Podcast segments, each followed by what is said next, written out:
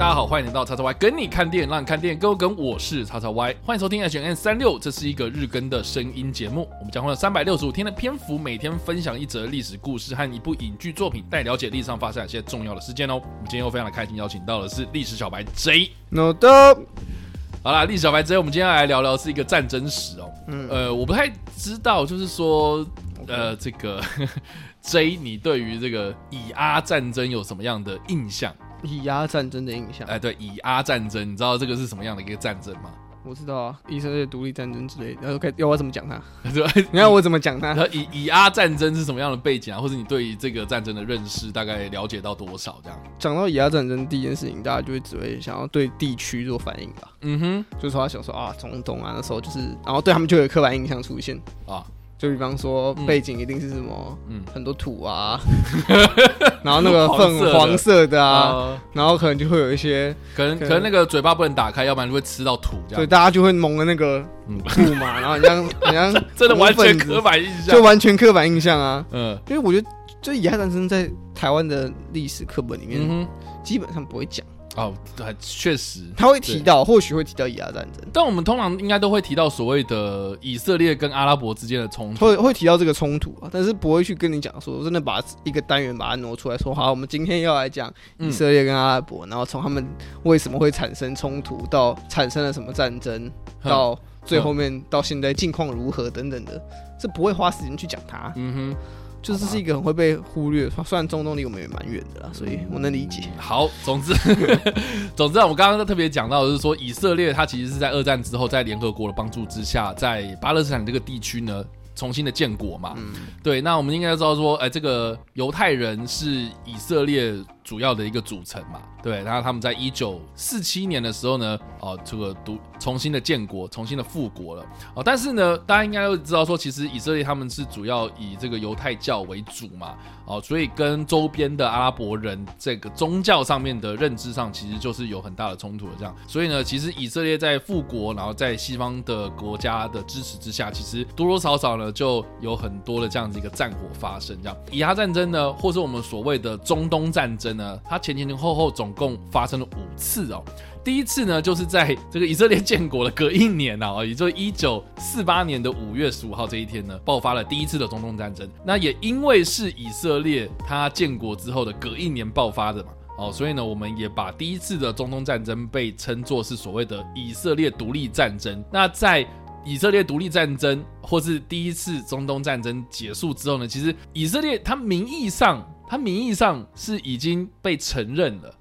对，名义上被承认，可是阿拉伯人嘛，就是不想要承认这样子，所以又有引爆了第二次的中东战争。那这个第二次中东战争是什么样的一个状况之下发生呢？简单来说，就是苏伊士运河这个地方，就是苏伊士运河，大家应该知道说是在埃及嘛，连接了地中海跟红海的这个运河这样子。之前嘛，我们这大牌长龙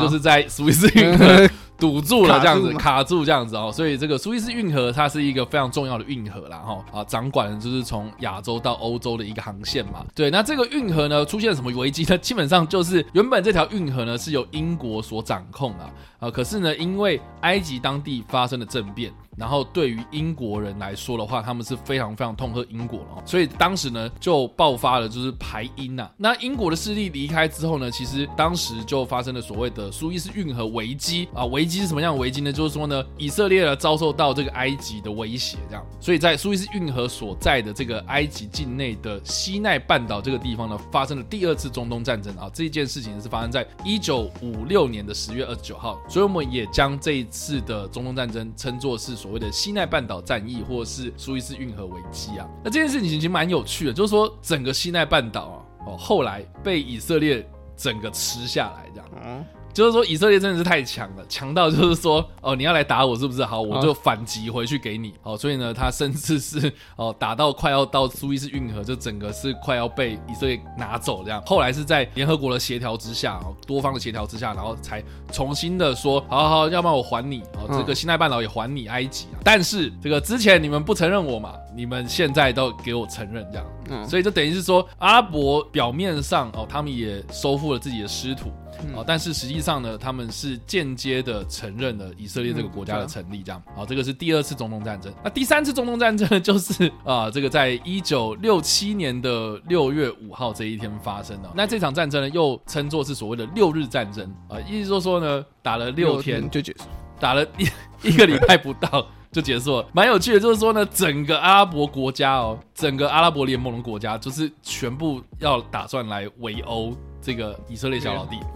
但是以色列呢，他们也很争气啊，就是顽强抵抗了6天，然后呢，也很奇迹的这样存活下来。这个就是第三次的中东战争。那第四次中东战争就是我们今天要所介绍的，是发生在1973年的10月6号这一天，也被称作是所谓的赎罪日战争，或是所谓的十月战争，或是斋月战争。那这个赎罪日或是所谓的斋月是什么意思呢？就是说这个赎罪日呢，就是这个以色列人也就是犹太人他们一个非常特别的节日在这个月呢，也就是所谓的斋月了。以色列他们全国是放假的，而且犹太人就禁食，而且避免使用武器跟电子设备所以就说呢，当时这个埃及军呢，他们特别选定在这样子的一个节日里面呢就是对以色列展开了突袭。那这一起战争的起因呢，是因为第三次的这个以阿战争，也就是我们刚刚所提到的那个六日战争他们所遗留下来这个领土的问题在当时的这个埃及总统呢萨达特他上台之后呢，就开始对于这样子的一个问题开始炒作，然后就最后呢向以色列宣战。而且在当时的这个冷战情况之下呢，他是受到了苏联的支持所以当时的苏联就跟他讲说你想要跟以色列打出去，好，没关系，我帮你但是我不出面帮你打，我就是帮你换一批新的武器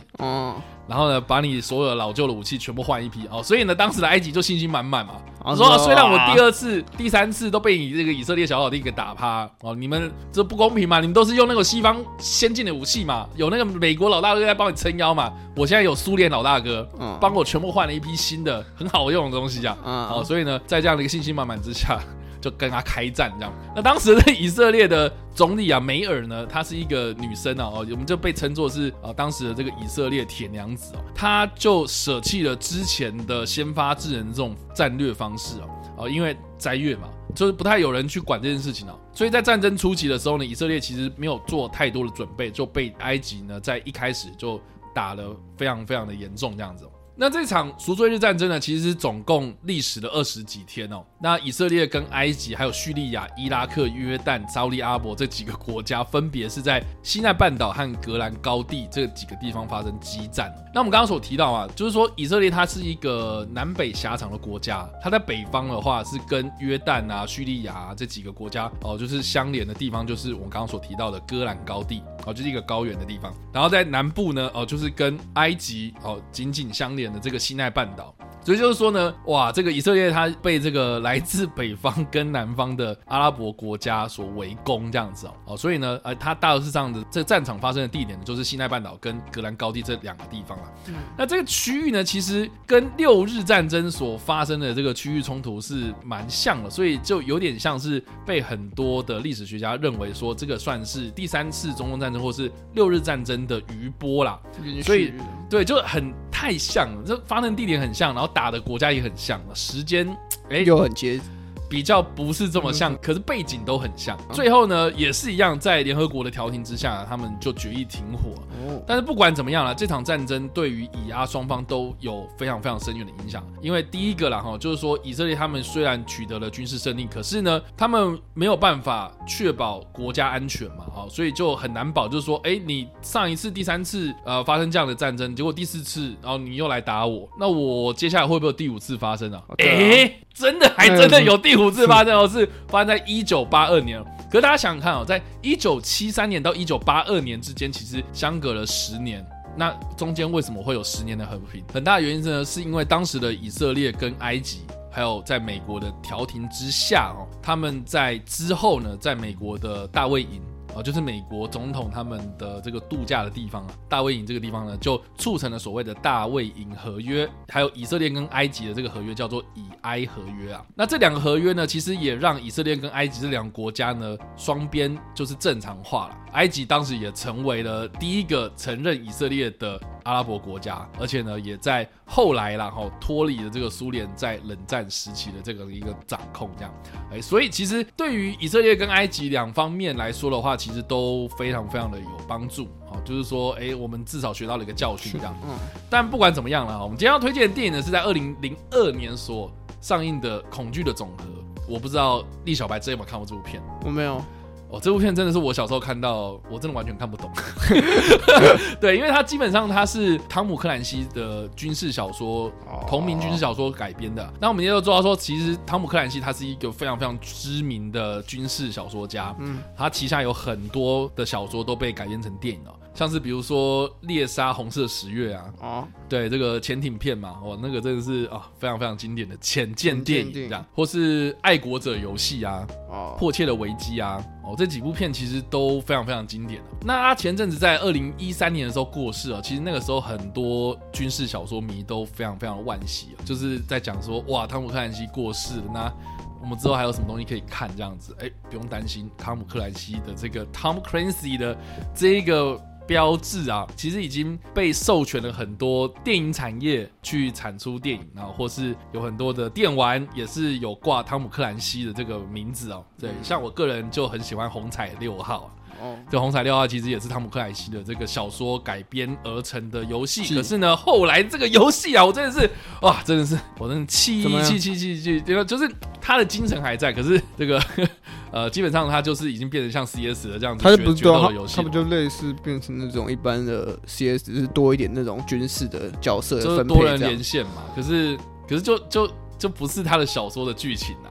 这边是一个游戏，它没有在剧情，这没有在走剧情线这样。对，然后像《全境封锁》，我个人也很爱嘛，我到现在还在玩，它也是汤姆克兰西旗下的一个授权商品。可是汤姆克兰西他只是建构了那个世界观，可是他没有在讲说那个里面发生什么事情，那个剧情什么，他其实都是交由 Ubisoft 来制作这样子。但不管怎么样啦，就是汤姆克兰西有些人就是说啊，他的这个名字已经被商业化啦，被娱乐化啦，已经失去了当时他写小说那样子的一个比较精炼啊，或者是在描写故事那样子的一个针砭时事的那种紧张气氛这样。但不管怎么样啦，我自己是觉得还是人要回归初衷啦，我们就来看看他之前的作品这样。在2002年所上映的这一部《恐惧的总和》呢，它是汤姆克兰西笔下的这一个叫做杰克莱恩啊，Jack Ryan，这个应该大家就讲出来，大家应该比较熟悉。对，因为之后有一部电影叫《杰克莱恩》嘛，什么《谍影行动》，对对对，《鬼影行动》。对，那部片它就是以这个人物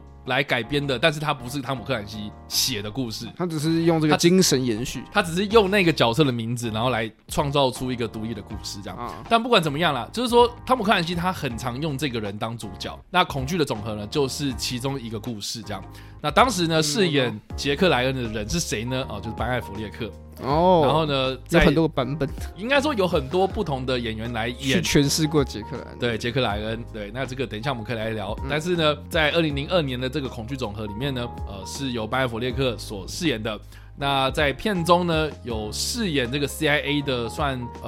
情报头子吧，美国情报头子啊，就是摩根费里曼对，那这两个人在里面有非常有趣的对手戏。那这部片呢它的故事就是在描述说啦，在赎罪日战争，也就是我们今天所提到的这个以阿战争中的这个第四次中东战争呢，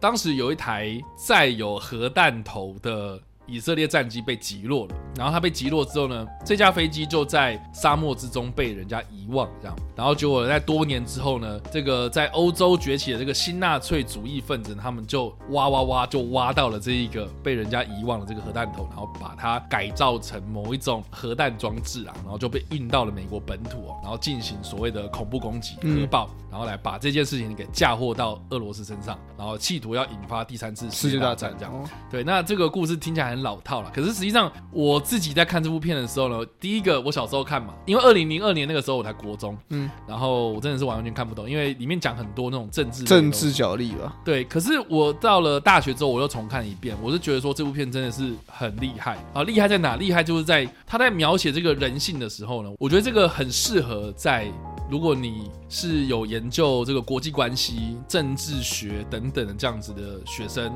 或是这样子的一个学者我觉得在看恐惧总和的时候，我觉得你可以多多少少嗅到一种就是国际上的那种常态，就是说如果在不互信的状态之下，很容易擦枪走火。为什么我们现在很多人就是很紧张就是说为什么这个两岸不互信，是不是很有可能发生战争有些人会觉得说我跟他就没关系，我干嘛要跟他互信这样对，那其实啦这个的想法会很危险，很大原因是因为我们不知道他们在想什么嘛，所以我们就用猜的嘛，所以就会衍生出很多可能性猜测的。对，就我们这个人性上就是常常会把人家往那个负面方向去想，对不对？就是我们防人之心不可无嘛，对不对？就是常常会把人家用那种比较负面的态度然后去思考嘛，所以我们常常会思考就是说他会不会打过来，可是呢在这个没有了解的情况之下，我们不知道他在想什么，就只能朝着这个最坏的打算去前进这样。所以呢对方或许呢也是跟我们这样想对不对？就是他也不知道我们在想什么，我们没有沟通嘛，没有沟通就不知道互相到底在干什么，所以都只能朝着比较负面的状态去想。所以最后这个美国跟俄罗斯在这个不互信的状态之下发生这个悲剧，双方都没有沟通嘛所以呢我们也只能去猜，就是说是不是你打我的，然后对方这样回，我们也只能说对方在装傻，对不对？然后对方装傻可是对方是我说实话你又不听这样子，所以到底怎么办呢？所以最后面引爆冲突或是爆发战争其实往往都是因为所谓的恐惧的总和啦，就是因为我怕你嘛，我怕你嘛，所以后来你怕我，我怕你，然后互相就是越来越黑暗这样子，然后到最后呢这个一直叠加上去，才会造成这样的一个悲剧发生这样。我觉得这个片名真的是取到非常非常的微妙，就是说恐惧的总和听起来就是好像还好什么意思这样，高深莫测。可是你在看这部片的时候，你会发现说里面那个美苏关系虽然叫俄罗斯美俄关系啦其实就是因为互不信任嘛，所以才造成这样的悲剧啦可是它是不是也不一定只是套用在美国跟俄罗斯呢，对不对？像两岸其实也是，其实像很多国家的关系都是这样对啊，所以我觉得它其实多多少少可以套用到很多不同的地方。但我觉得更有趣就是说呢，这部片里面呢，它有一个场景就是那个核爆真的爆炸了，真的爆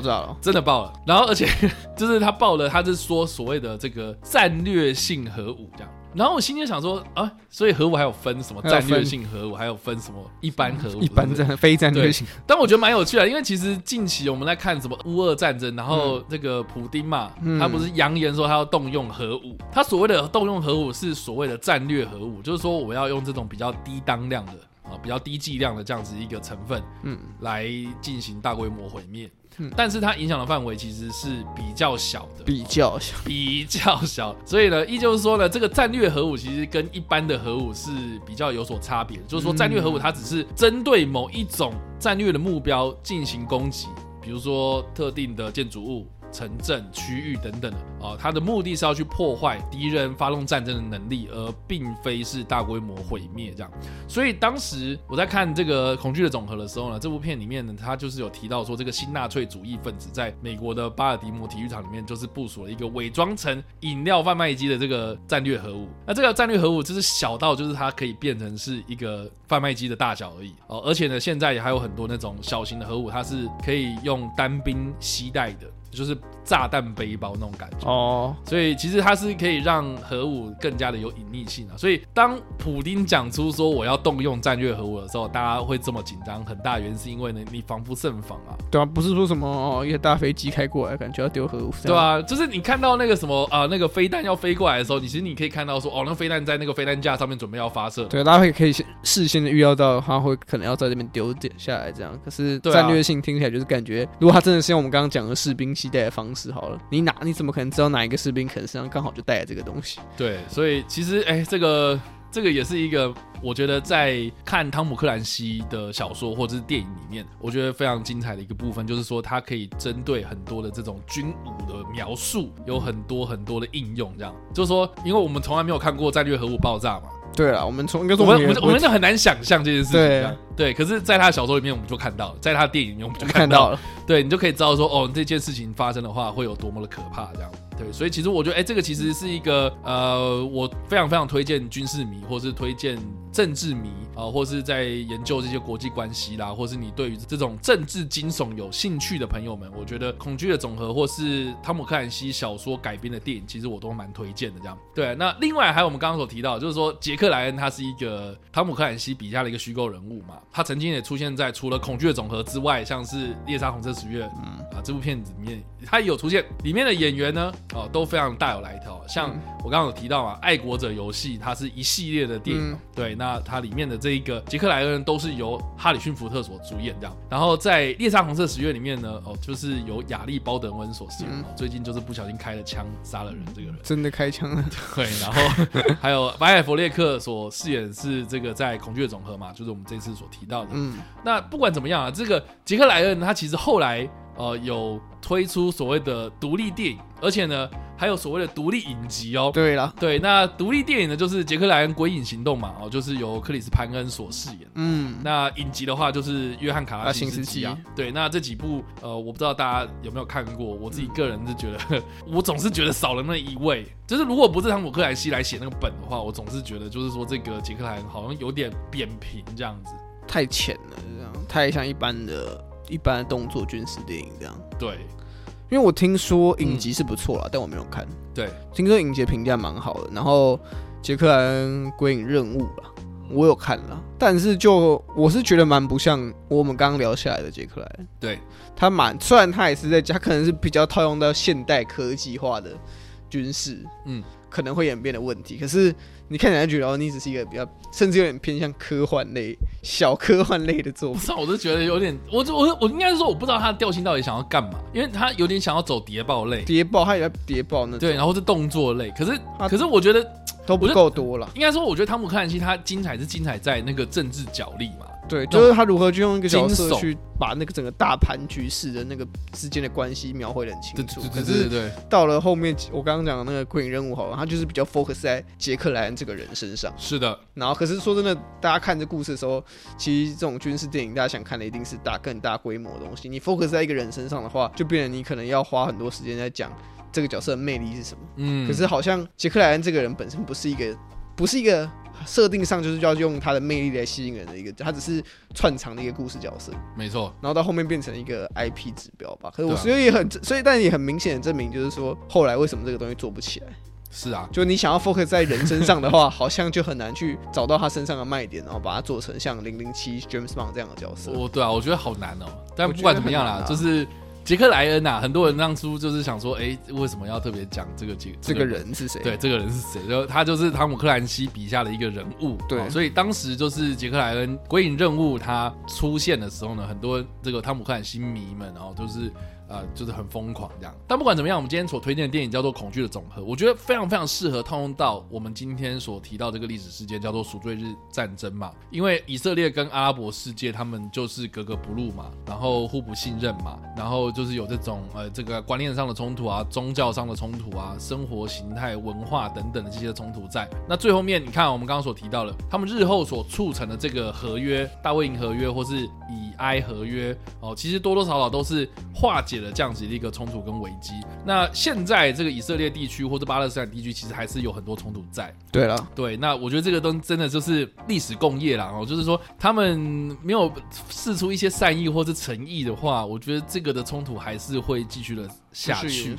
对，但是这个何尝不是某种恐惧的总和呢？对不对？就是说你在不互信的情况之下，你很难保这个冲突或者战争再次发生的对吧？所以这个是今天我们所介绍的历史故事，还有我们所推荐的电影那1分到5分1分是5分是哇哦，那这一次的历史小白会有怎么样的反应呢？哇哦是哇哦我觉得这故事还蛮就是我不应该讲故事因为这段历史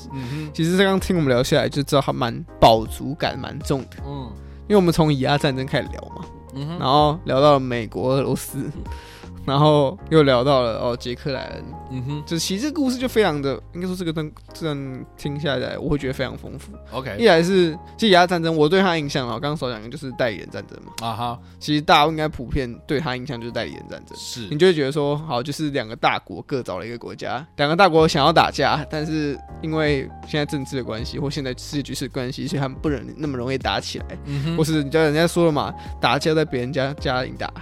不会在自己的家里打嘛。是的，所以总会想要借由一些机会可以吵架，当然是借由一些机会去吵架嘛。嗯哼，所以就变成代理人战争。然后对于以阿之间的那种，应该说我对于他们的印象就只有，好，就是两个国家，然后他们就是被两个大国算是利用嘛，嗯哼，的方式，然后来打这场战争。可是在故事听下来就可以知道，其实故事听下来一个总结应该就是，其实历史一直不断的在重复啦。嗯，大家看以阿战争打这么久也没解决啊。那世界上有因为以阿战争的爆发，让其他这种有本身可能有敌对性的国家放下，就是尝试去走其他管道嘛，好像也没有放下成见，大家还是觉得说还是一样啊，大家还觉得说没差，你要打就来啊，嗯，要不然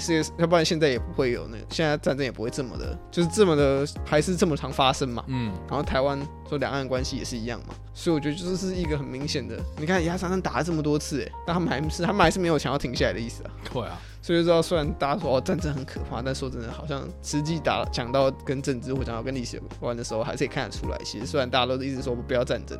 但其实大家还是会一直想要打。我们要结论什么下？世界和平嘛？世界和平。你最大的愿望是什么？世界和平。对，讲等于没讲，讲等于没讲。对，那就这样了。就这样啊？就这样子了？对啊。好，没事，就这样子了。好，感谢大家今天收听或收看啦。那我们今天所介绍的这个历史故事，还有我们所推荐的电影，不知道大家怎么想啦，或者你们看过这部电影呢，都欢迎在留言区帮留言，或在首播的时候来跟我们做互动哦。当然呢，如果想这部影片或声音的话，也不用按赞、追踪我们脸书粉丝团、订阅我们 YouTube 频道、IG 以及各大声音平台，也不用在 Apple Podcast、38上留下5星好评，并且利用各大的社群平台推荐和分享我们节目，让更多人加入我们讨论哦。以上呢就是我们今天的 h m n 3 6， 希望你们会喜欢。我们下次再见，拜拜。